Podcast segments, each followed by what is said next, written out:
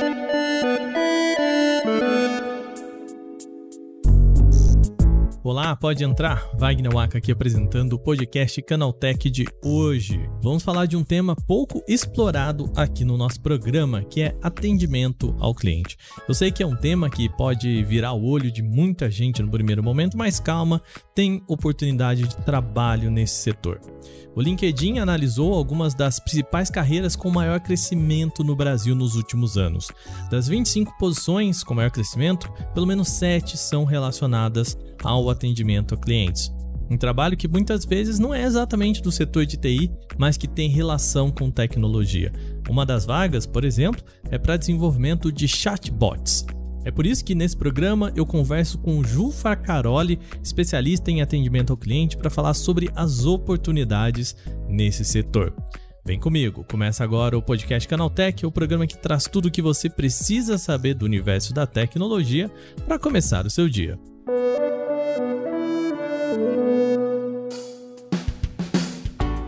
Olá, seja bem-vindo e bem-vinda ao podcast Canaltech, o programa diário que atualiza você das discussões mais relevantes do mundo da tecnologia. De terça a sábado, a partir das 7 horas da manhã, a gente tem os acontecimentos tecnológicos aprofundados aí no seu ouvido.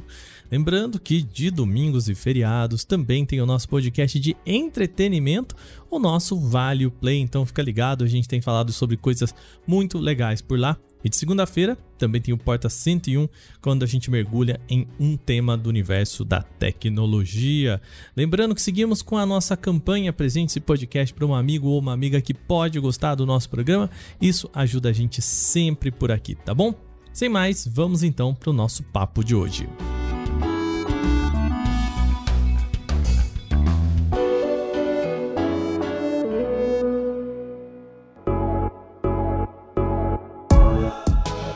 LinkedIn tem uma plataforma chamada LinkedIn Economic Graph, no qual levanta dados sobre trabalho em todo o mundo, incluindo o nosso mercado aqui no Brasil. O grupo acompanhou a carreira de pessoas desde janeiro de 2018 e até o ano passado, para apontar quais foram os cargos com maior taxa de crescimento por aqui. No final, a companhia listou 25 carreiras com maior crescimento. E na liderança está analista de privacidade, seguido de especialista em cibersegurança e depois especialista em capacitação de vendas. O documento chama atenção por conter sete cargos listados em relação a atendimento e gerenciamento de clientes. A analista de sucesso de clientes, especialista em experiência de clientes, desenvolvedor de chatbot, entre outras aplicações. O mercado que parece fora do cenário da tecnologia que pode ser uma opção em um setor tão grande aí em demissões nos últimos anos. É sobre isso que eu vou conversar agora com a especialista em atendimento ao cliente, Ju Fracaroli. Tudo bem, Ju? Como você está? Oi, Wagner, que tá tudo ótimo, graças a Deus. Obrigada pelo convite, é uma honra estar aqui, você não tem ideia.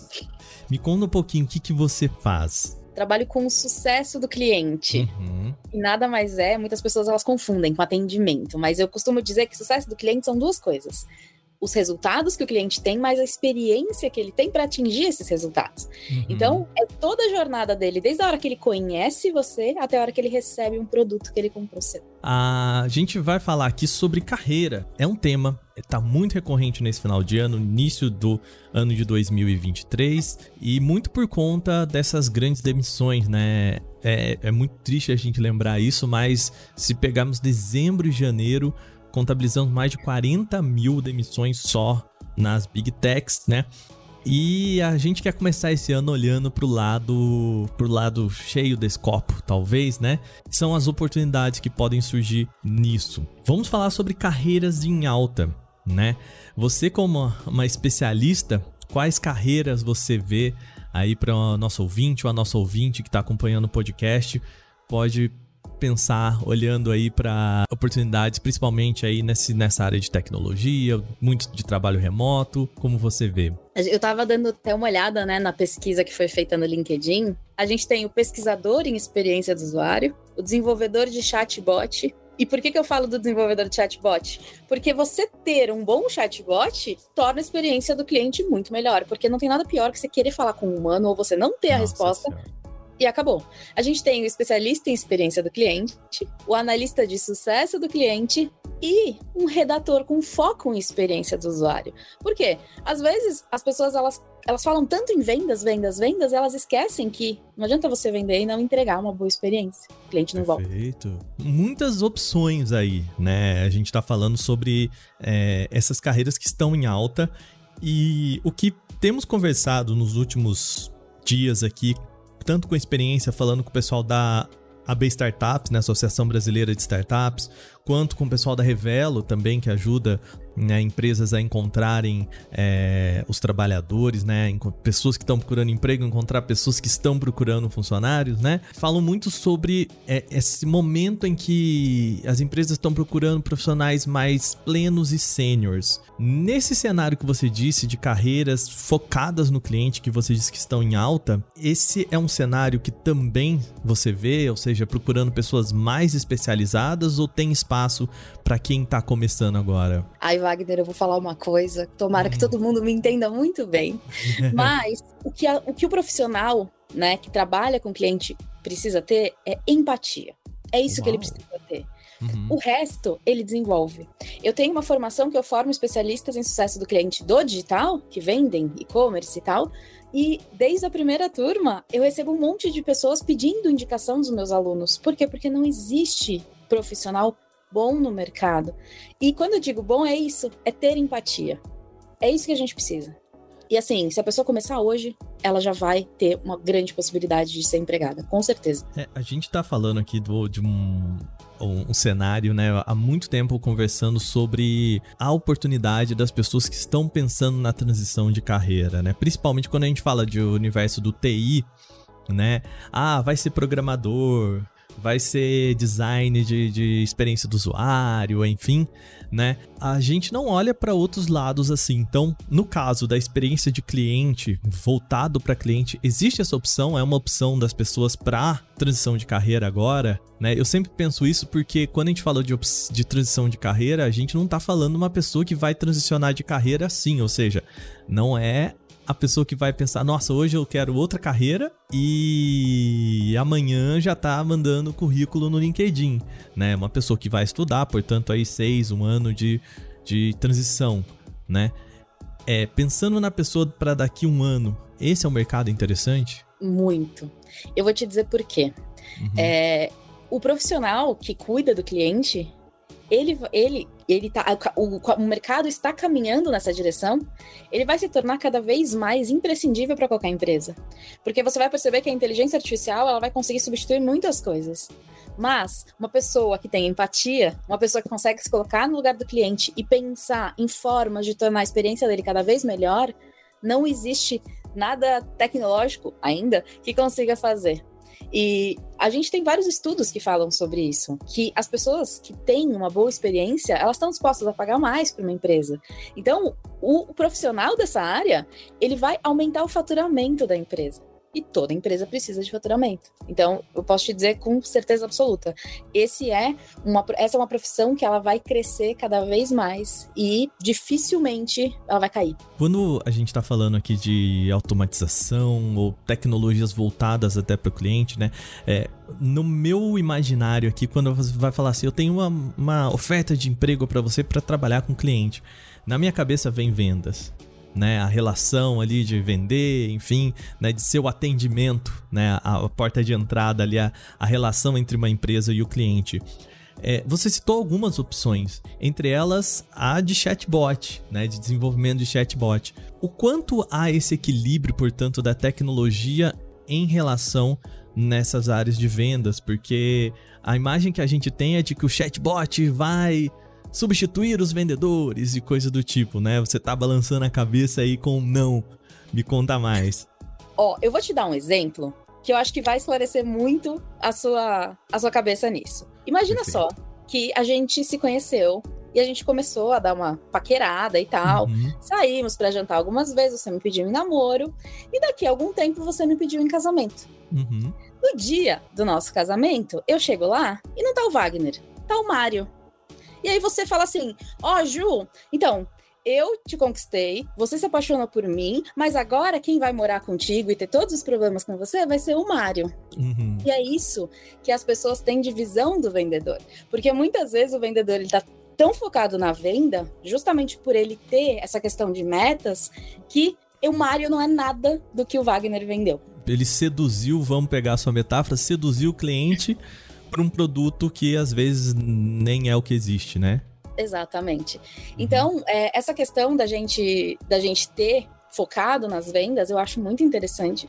Mas eu sempre falo, não adianta a gente ter uma boa, um bom marketing se a experiência é ruim, porque a pessoa não vai voltar. Não adianta você fazer um monte de anúncio se a pessoa teve uma experiência ruim porque ela não volta. É, então, assim, é legal a gente ter cada vez mais tecnologia. Eu uso a tecnologia no meu negócio, no, nos negócios para os quais eu presto consultoria, mas é, tem que ter aquela pitada humana, porque muitas vezes existem situações que a gente não consegue prever. Eu trabalho com isso há mais de 10 anos e eu vivo até hoje coisas que eu jamais imaginei viver. Para você ter uma ideia, uma vez eu estava cuidando de um curso online, eu entrei na, no, no divórcio deles, no litigioso, para saber quem ia ficar com o curso. Meu Deus, olha aí. Mas eu, eu quero voltar um pouquinho nessa, nessa questão do chatbot, né? Que eu acho que é um tema que interessa pra gente aqui no universo da tecnologia, né? Hoje, o que, que é um bom chatbot, né? Pensando numa pessoa que vai desenvolver esses recursos, né? O que, que um bom chatbot oferece? Primeira coisa, acesso a um humano. É, eu, é verdade. Eu, eu, a gente estava num evento, eu e meu marido, e a gente estava conversando com o CEO da maior empresa de experiência do cliente do mundo, e ele fala, e ele falou, né, que a maioria das empresas, ela faz de tudo para que o cliente não consiga acesso a um humano. Essa é a experiência que a gente tem, principalmente Exato. quando falamos em empresas com telemarketing gigante, né?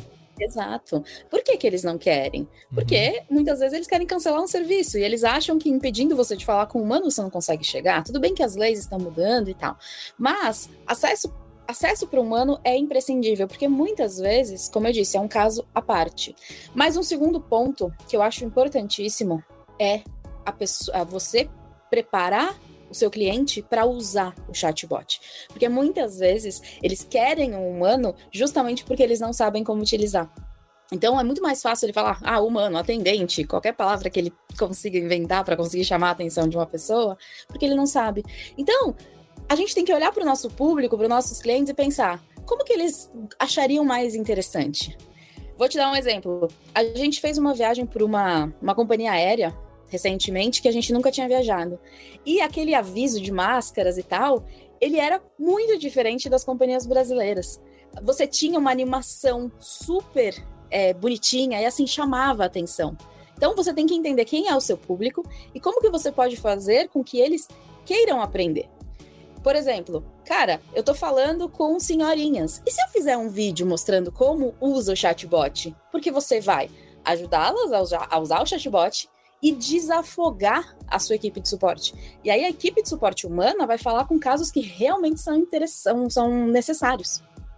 É, porque eu fico pensando assim, para serviços básicos, como ah, um segunda via de um boleto, né? Ou troca de um endereço, ou coisas do tipo, né? Que é, é basicamente isso. Você vai chegar para uma pessoa e falar assim: você pode me mandar uma segunda via? A pessoa vai lá, confirma seu e-mail, e-mail, pronto. Isso um chatbot resolve dois segundos, né?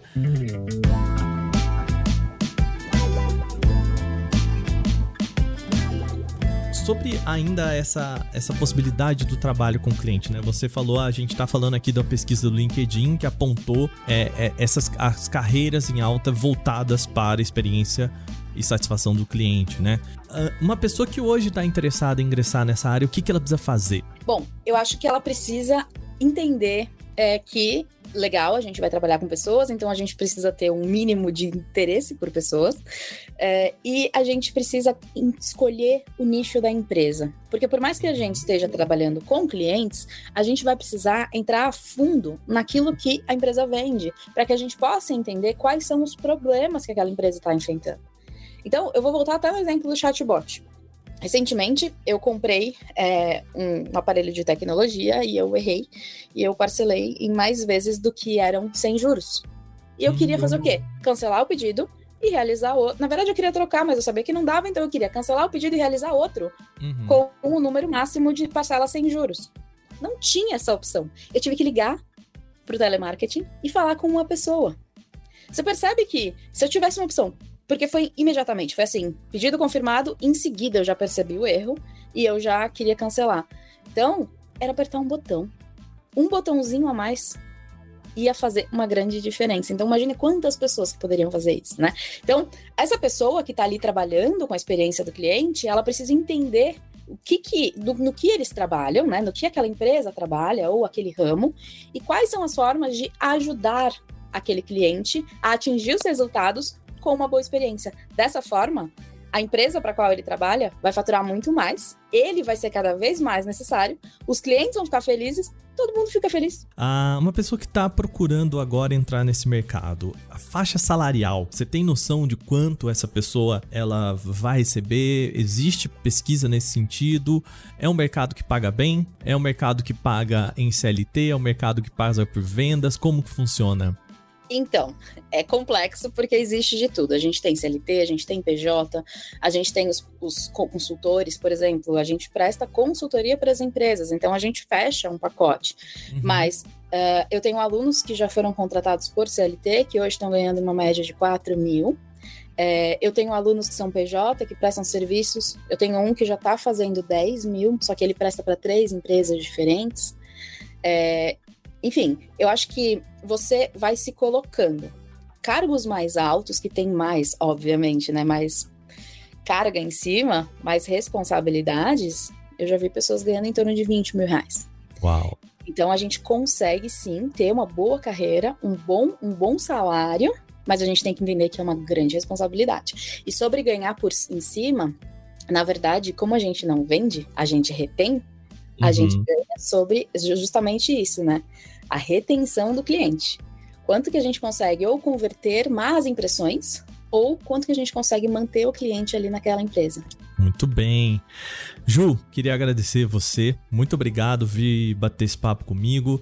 É, a gente precisa falar de oportunidades, então aí é uma oportunidade para qual a gente não olha tanto aqui no Canal Tech, mas é, é sempre interessante a gente pensar que Dentro do universo da tecnologia existem várias opções nesse sentido. Mais uma vez, muito obrigado aqui pela sua participação, viu? Eu que te agradeço, obrigada pela oportunidade, por estar aqui falar mais sobre isso. Eu acho muito importante porque é um nicho que ele está ficando cada vez mais conhecido e eu tenho certeza que ele vai crescer cada vez mais. Maravilha, brigadão. Obrigada, tchau. Terminado o nosso papo de hoje, vamos para o nosso quadro Aconteceu Também.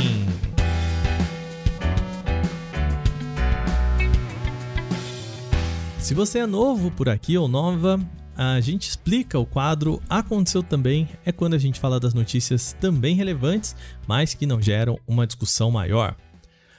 A GoPro atualizou a sua linha de câmeras de ação vendidas no Brasil. Agora o novo modelo é o Hero 11 Black Mini. Como o nome sugere, é uma versão mais compacta e também barata em comparação com a Hero 11 Black convencional. A câmera chega em território nacional pelo valor oficial de R$ 3.599. Em comparação com a versão padrão, ela fica R$ 1.000 mais barata. A Hero 11 Black é vendida por R$ 4.599, a Mini 3599. A câmera mini chega com as mesmas especificações do dispositivo apresentado nos Estados Unidos. De acordo com a própria fabricante, ele é cerca de 13% menor e mais leve em relação com a versão padrão. Só que essa redução de tamanho aí tem um custo. A Hero 11 Black Mini não tem telas para visualização das capturas em tempo real lá no próprio corpo da câmera. Portanto, apenas alguns ajustes básicos podem ser realizados no momento das gravações, como resolução, taxa de quadros e tempo de captura. Para isso, tem um pequeno display na parte superior da câmera. A GoPro Hero Black 11 Mini já está disponível para compra aqui no Brasil. O Spotify anunciou ter superado a marca de 205 milhões de assinantes no serviço até o final do ano passado. Os dados são referentes ao balanço do último trimestre, que traz informações interessantes sobre o serviço, além da marca inédita aí. O anúncio foi feito pelo CEO e fundador do Spotify, Daniel Ek, no seu perfil do Twitter. O crescimento foi de 14% no total de pagantes no comparativo anual. Eles partiram de 180 milhões de assinantes para 205 milhões. Associado a isso, também tem o número de usuários ativos mensais. Também saltou de 406 milhões para 489 milhões de pessoas, um aumento de 20%. Se você está estranhando, a diferença de dados ocorre porque o Spotify trabalha com planos gratuitos, com anúncios, limitações e uma de assinantes, a versão paga. Portanto, um terço do Spotify, mais ou menos aí, é de usuários pagantes. O resultado do trimestre superou a expectativa da companhia. O objetivo era alcançar 479 milhões, passaram 10 milhões aí no total, e também nos pagantes. A expectativa era de 202 milhões de assinantes premium, eles fecharam com 205. Os números podem trazer então um certo alívio para a empresa após uma demissão que reduziu 6% do quadro de funcionários, agora 600 pessoas dispensadas de uma só vez. Firebolt, fabricante indiana de relógios, anunciou um novo modelo super resistente chamado Cobra. O relógio inteligente se destaca pelo corpo reforçado com acabamento anti-impacto, proteção contra arranhões, quedas impactos, maior durabilidade em ambientes quentes, frios, úmidos e secos e certificação IP68, que protege contra imersão em água e grãos finos de poeira. Segundo a empresa, o relógio passou por 15 testes rigorosos de grau militar, sobreviveu a pressões de 5 toneladas e também testes de anticorrosão por fluidos como inseticida e gasolina. Para a bateria, a empresa indica duração de até 15 dias em uso típico, até 10 dias em condições mais exigentes e até 30 dias com modo de pouca energia ativado. O modelo começa a ser vendido para o mercado indiano com um preço sugerido equivalente a 220 reais, isso na conversão direta, sem contar impostos. A pouco confirmou a data do lançamento do Poco X5 Pro. O modelo chega em 6 de fevereiro. O material de publicidade destaca dois pontos: alto processamento e também uma boa tela, embora ainda não confirme nenhuma destas duas informações. A princípio, a linha Poco X5 terá disponibilidade voltada apenas para o mercado indiano e há a previsão de vendas em outros locais. Além de um modelo Pro, também uma versão base é esperada aí nessa apresentação. Um aparente problema nos servidores do WhatsApp impediu que usuários alterassem a visibilidade do status online no aplicativo nesta terça-feira, dia 31. De acordo com uma reportagem no site WA Beta Info, o problema afeta a versão do iOS em múltiplas regiões. Não se sabe o que causou o problema, mas os demais recursos do mensageiro continuaram operando normalmente. Se você foi afetado, deve receber uma mensagem de aviso quando alterar as configurações de privacidade, aquelas relacionadas ao status de utilização do aplicativo, que mostra a última vez visto ou quem pode ver quando eu estou online. Se a sua preferência de privacidade já escondia o online de outros usuários, ela não voltou a aparecer, fique tranquilo. A única diferença é que você não conseguia mudar caso desejasse. As denúncias acerca do bug começaram por volta das 2 horas da manhã desta terça-feira, aqui no horário de Brasília.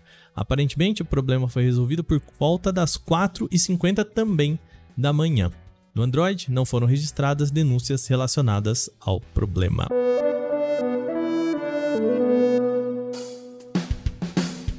Bom, e com essas notícias, o nosso podcast Canaltech de hoje vai chegando ao fim. Lembre-se de seguir a gente, deixar uma avaliação em seu agregador de podcast se você utiliza um. A gente lembra que os dias da publicação do nosso programa são de terça a sábado, sempre com episódio novo, com as notícias de tecnologia logo de manhã às 7 horas para acompanhar o seu café. De domingo temos o nosso Vale Play, podcast de entretenimento e cultura pop. Esse episódio foi roteirizado, apresentado e editado por mim, Wagner Waka. O programa também contou com reportagens de Vinícius Mosquen, Alveni Lisboa, Victor Carvalho e Igor Almenara. A revisão de áudio é feita por Gabriel Rime e Mari Capetinga, com trilha sonora de criação de Guilherme Zomer. E a capa desse programa foi feita por Danilo Bert. A gente fica por aqui, amanhã tem mais, aquele abraço. Tchau, tchau.